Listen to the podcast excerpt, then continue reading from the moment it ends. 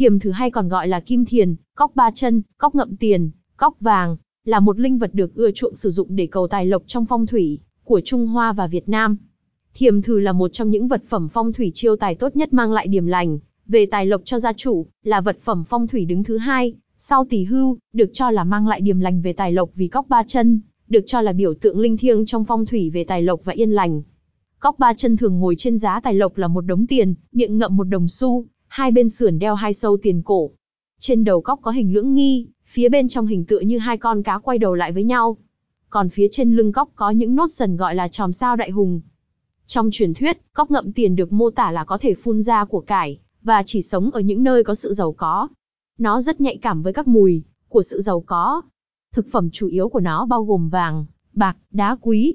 Vì thế, ý nghĩa của con cóc trong phong thủy, mà dân gian tin rằng nó xuất hiện ở nơi nào thì nơi đó sẽ có nhiều vàng bạc, trở nên giàu có. Công dụng của thiềm thử trong phong thủy. Cóc ngậm tiền giúp tập trung tài phú, thúc đẩy tài vận, nên bày trong văn phòng hoặc nhà làm kinh doanh, đại phúc đại quý. Kim thiền thường được dùng để chấn trạch, trừ tà, hóa ác, đánh đuổi tiểu nhân, hóa giải tranh chấp mâu thuẫn phát sinh. Nên đặt ở hướng chính tây của văn phòng để trợ khí. Dây chuyền có treo thiềm thử có tác dụng tăng vận may tài lộc, đầu thiềm thử nên hướng lên trên để có thể hấp thụ tài khí. Vòng đeo tay thiềm thử phong thủy có thể đeo bên trái hoặc bên phải, tuy nhiên người xưa cho rằng tài sản vào tay trái ra tay phải, vậy nên nếu cẩn thận, đeo ở cổ tay trái là tốt nhất. Người hay đi lại nhiều có thể treo thiềm thử trong xe ô tô để hóa sát, trừ tà, bảo hộ bình an. Những lưu ý khi sử dụng thiềm thử.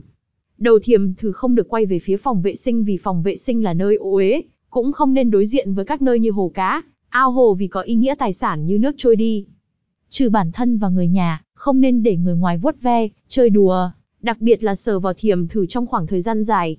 Trừ bản thân và người nhà, không nên để người ngoài vuốt về khi đeo hay bày thiềm thử cần tránh ác hướng thiện, nếu hay làm việc gian trá phạm tội lỗi thì thiềm thử sẽ nổi giận mà mất linh. Chơi đùa, đặc biệt là sờ vào thiềm thử trong khoảng thời gian dài. Thiềm thử là linh vật thông nhân tính, vì thế khi khai quang tốt nhất chỉ có mình ở đó. Thiềm thử sau khi khai quang người đầu tiên nó nhìn thấy là bạn, sẽ mãi mãi phù hộ. Bạn vì thế có lúc người khác dùng rất tốt nhưng tặng bạn lại không linh là vì thế.